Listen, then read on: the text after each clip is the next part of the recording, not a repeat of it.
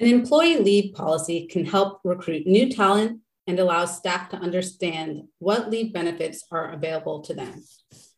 In fact, this may be the part of an employee handbook that staff references most often. In this episode of the PBPA podcast, Brian Stillwagon and Elise Ogunsola talk to us about legal requirements and best practices for nonprofits to consider as they develop or review their employee leave policies.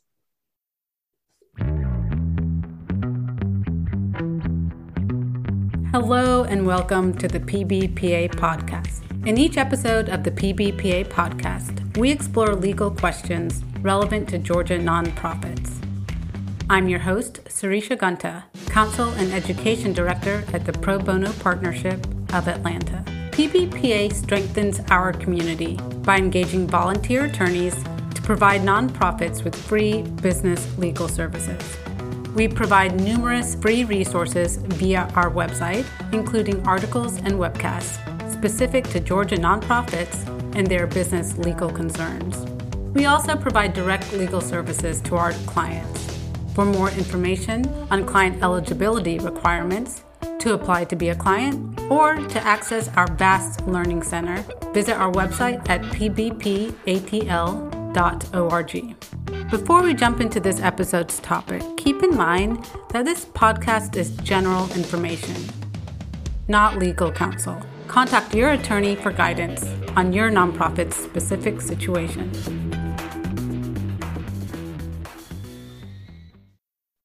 Elise Ogunsola is Senior Associate at Ford Harrison, where she represents employers on a broad range of labor and employment law matters.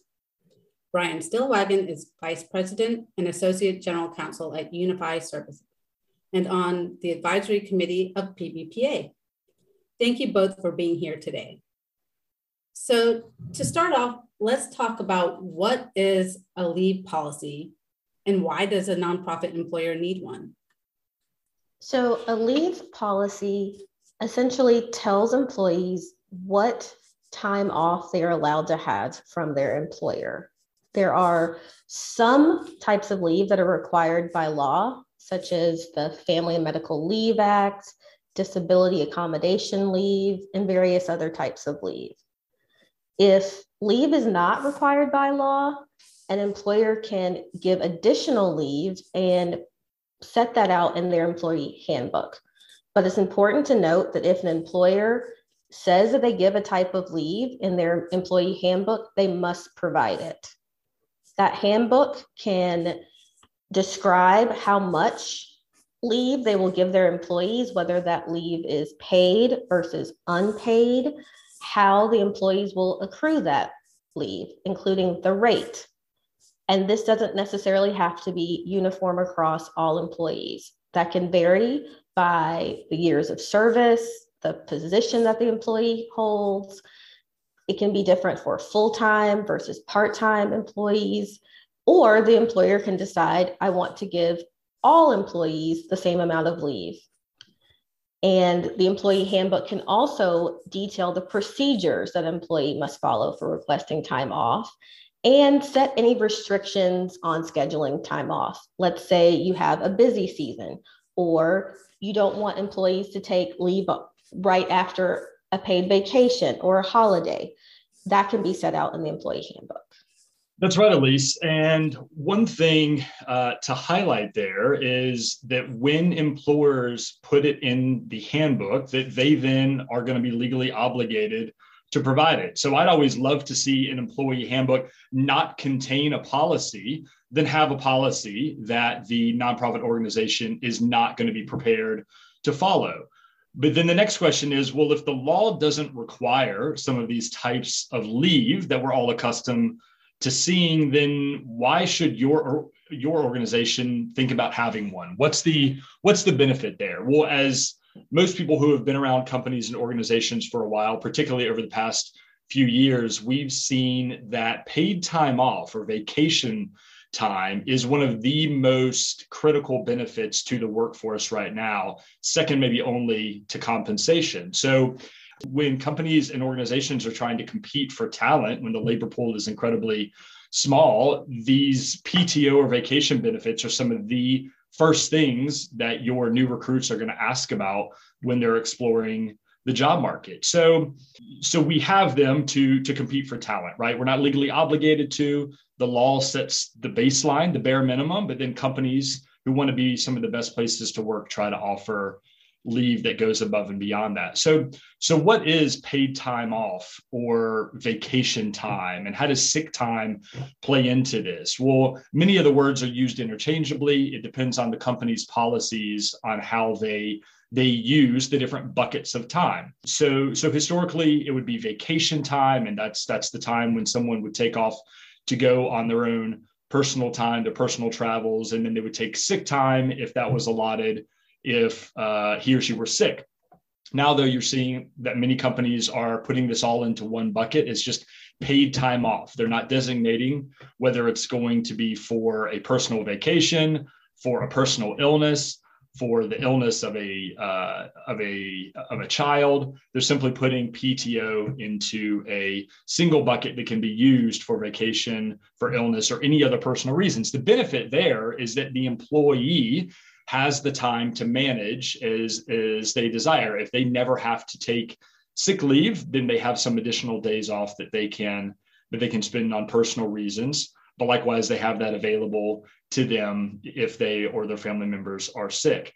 Uh, so it gives them a bit more flexibility. On the employer side, for the nonprofits out there, there's less for them to manage, right? Because they don't have to worry about why the employee is taking off. They don't have to to ask for a doctor's note. They don't have to have proof that the child was sick.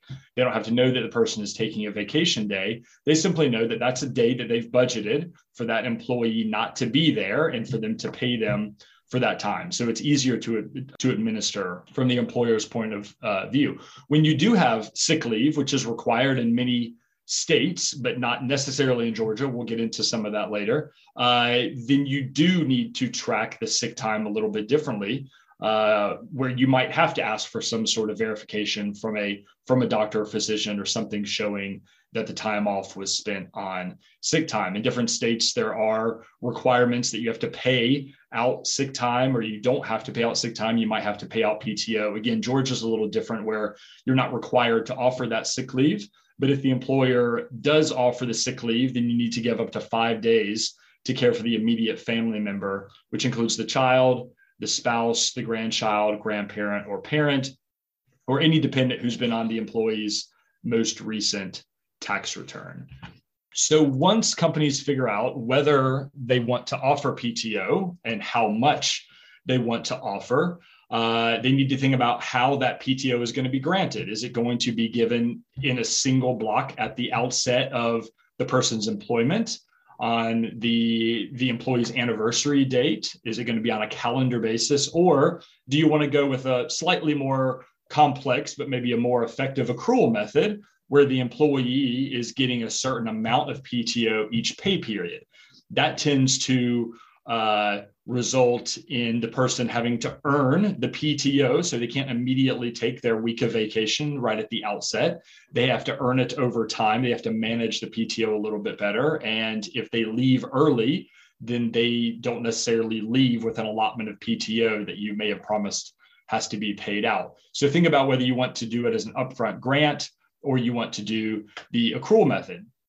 The next factor to consider is what to do at the end of employment or at the end of that uh, calendar year or the anniversary year. What happens with the unused PTO? Well, again, that's your choice in Georgia. Georgia does not have a state law that mandates what you do with the leftover time. So, whatever you put in your employee handbook will govern your employees going forward. So, again, your options are at the end of the year if the employee has additional time left over, you can allow them to roll it over to the next year. So if the person has 40 hours, uh, but has only used 20 hours, then you can decide to allow the 20 hours to roll over to the next year for them to start using at that point. But if you don't want to, you can make what is called a use it or lose it policy, which is you incentivize your employees to use the PTO that you give them during the year and at the end of that year, whether it's their anniversary or the calendar year, that leave goes away, it's exhausted, and they start the year fresh with zero or their upfront grant of PTO. Uh, so again, that's the employer's choice on whether to allow a rollover. Some employers to to manage this process a little bit better do set a maximum rollover so that if you have an employee who is not taking leave year after year, you don't end up with a liability on your books of you know many many weeks of accrued but unused PTO. So commonly you'll see employers cap PTO at 150% of whatever they accrue. So for example, if your employee is getting two weeks a year, you would set your max rollover at three weeks a year so that after a couple of years, uh, the person's only rolling over up to an additional uh, uh, can only can only accrue up to a week uh, sorry 150% of whatever you have allotted them. So different ways to think about that. Um, the same thing comes into play at the end of employment. again, Georgia doesn't have a requirement that you pay out the accrued but unused PTO. So whatever you put in your employee handbook will be the law that you then need to follow. So you have the option of again use it or lose it when the employment ends. Uh, no additional compensation is needed for that PTO, or you can say that we do pay out uh, the PTO at the end of employment, and you would pay that at the employee's regular rate of pay. I've also seen some organizations tie that to other incent uh, to incentivize other behavior, which is we pay out PTO if you give advance notice, if you comply with the two week notice, or if you sign a different waiver and release, or different incentives on the back end of employment. So you have a lot of choices in Georgia. You have a lot of flexibility, but a lot to think through, both from a, a, a recruitment standpoint, um, an operational and administration standpoint, and then also um, a financial standpoint, because all of these decisions do have financial consequences. Aside from PTO or vacation slash sick days, Elise, what are other types of leave that a nonprofit should consider providing, whether those leave options are as a benefit or because it's required by law? That's a great question. One of the first types of leave that I would suggest that an employer specify in their employee handbook is voting leave. This leave is actually required by law in Georgia. Employers are allowed to take up to two hours of work time to vote. But employers don't have to provide the two hours unless the employee's work hours start to, so they have to provide the leave. The employee's work hours start two hours after the, the polls are open and end two hours before the polls close. So essentially, an employee has to have a two hour block of time either before or after the start of their workday. If they don't have that two hour block of time, the, employ- the employer has to give them time to vote. Now, the Georgia law doesn't specify exactly when that time has to be given. That's the employer's choice. They can say, well, I think you need to do this around noon because business operations are slower and it's it's easier for our workforce for you to take this time then. You can tell the employee when they can use the leave. Also, the employee can't just decide on the date of an election, I'm going to use my voting time today and I'm going to use it at 4 p.m. or I'm going to come in late and not give you any sort of notice. The employee has to provide the employer with a reasonable amount of notice of their intention to take the voting time. Now, in Georgia, this this type of leave does not have to be paid. The employer can decide to offer paid leave for use in voting. And if the employer does that, that generally needs to be specified in the employee handbook. And like we said before, if you specify a type of leave that you're providing, especially a type of paid leave, you need to stick to that. Another type of leave that is required in Georgia is leave for jury duty. An employee has to be given leave for jury duty or to comply with any sort of court subpoena or other court order. Here in Georgia, this type of leave does not have to be paid. And there's actually no limit on the amount of leave that an employee can use for this purpose in a given year. There's also leave for military service in Georgia that mimics some of the leave that's required under federal law. So if an employee has been called up for military duty, that that employee has to be given time off for that. Another optional type of leave is leave for bereavement. I often get questions about whether an employee has to be given time off to deal with the death of a loved one. And in Georgia, the answer is no, an employer does not have to give time off. And if an employer does give time off, it can be unpaid. But like we've said, this is another one of those employee morale issues. I think it's a best practice to offer time off for bereavement. I think it, it helps assist your employee in a difficult time and gives them an incentive to return to your place of employment.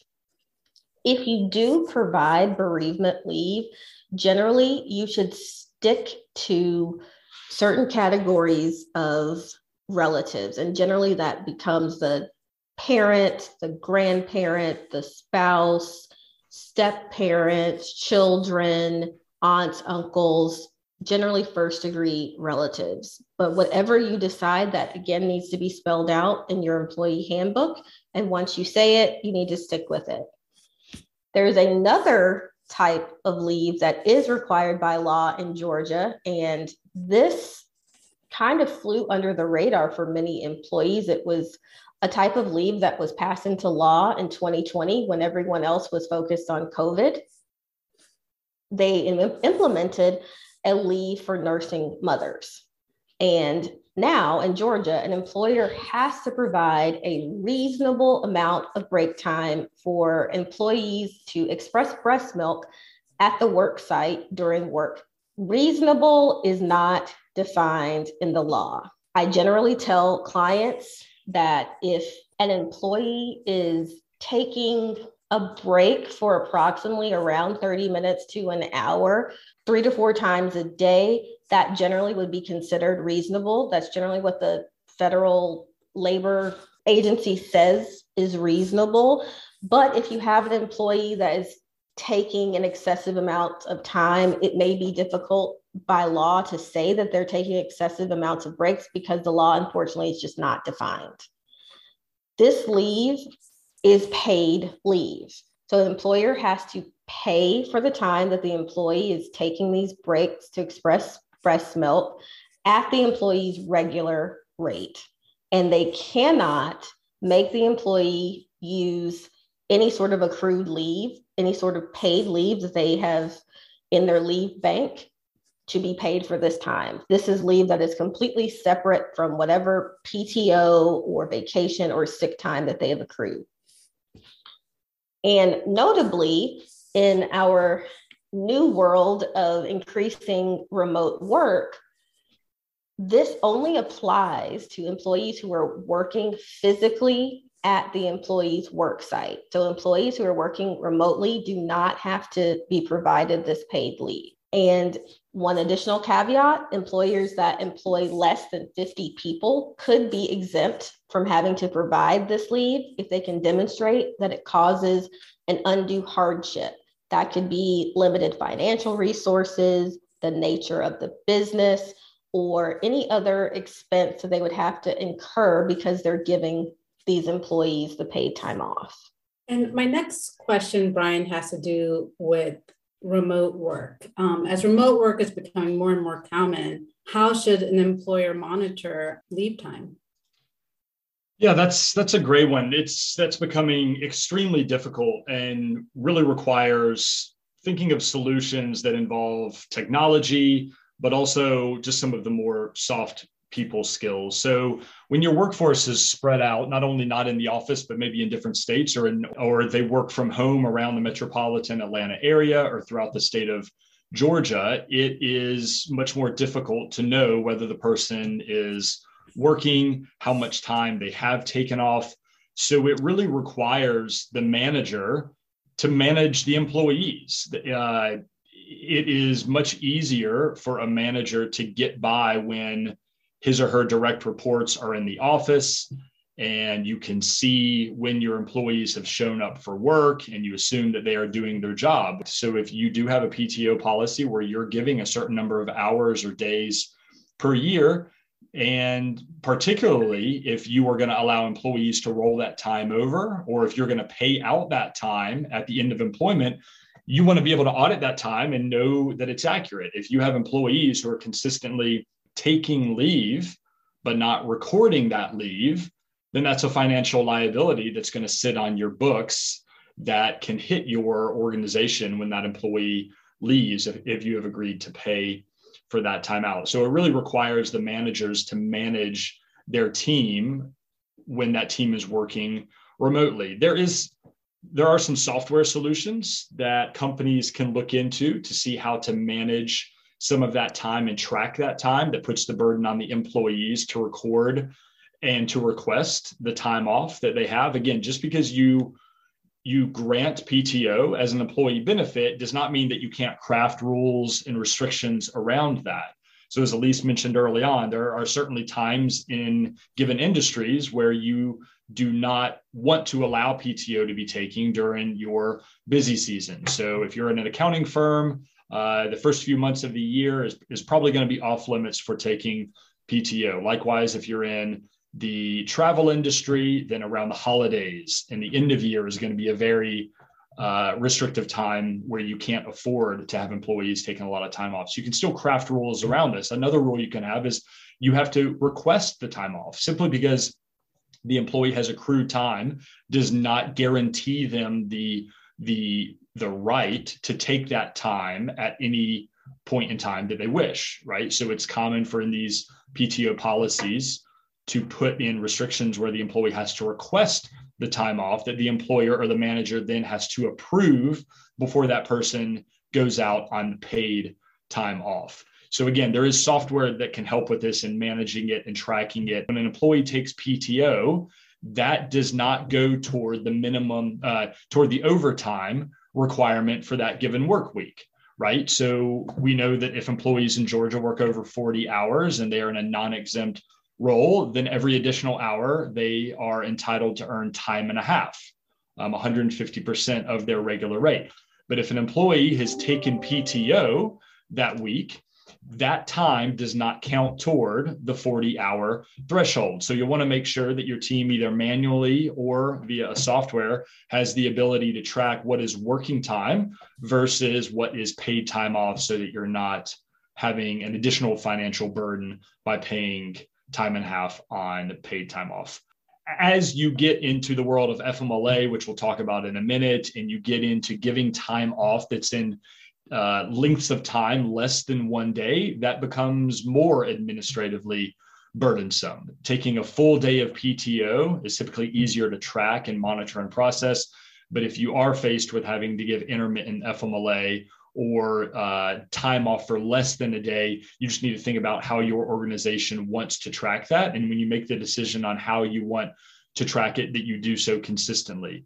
Many organizations I've seen require employees take time off in certain increments. It could be they require full day, they require half day, maybe they require one to two hour increments, but anything less than that becomes quite administratively burdensome. So you've heard a lot about many different types of leave. We've thrown a lot at you, some things that are required in Georgia, some things that are required by federal law.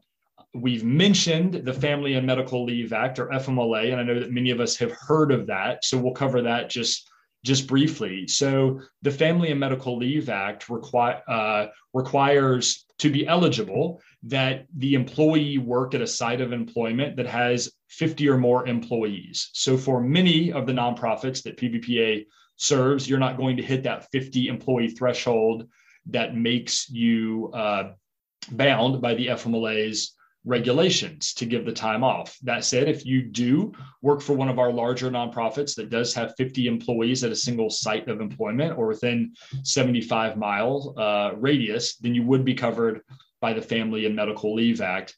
There are many rules and restrictions and regulations that go with the FMLA, But from a high level, it provides up to 12 weeks of unpaid time off to, to take care of yourself in the event of a, a serious injury or a serious medical health condition or that of a close family member, similar to the categories that Elise mentioned earlier. So take note of the FMLA. We know it will not apply to many of you, but for our smaller organizations, some have decided to, to implement something similar to the FMLA. So even though they're not required to by law, they have decided to, to grant a certain number of weeks, either paid or unpaid, to give their employees a bit of flexibility when they're dealing with these when these unforeseen health conditions do arise. So, so keep that in mind as well as separate policies that you can consider for parental leave uh, or adoption leave. Again, things that many of the leading companies around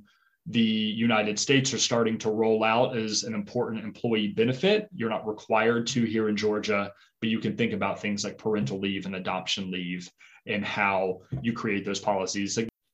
You guys have covered a lot of great information here, um, both in terms of legal requirements and generally best practices. But what would you say are the most important takeaways for the listeners today in trying to develop or revise their leave policy? I think that leave can easily turn into a large bit of alphabet soup.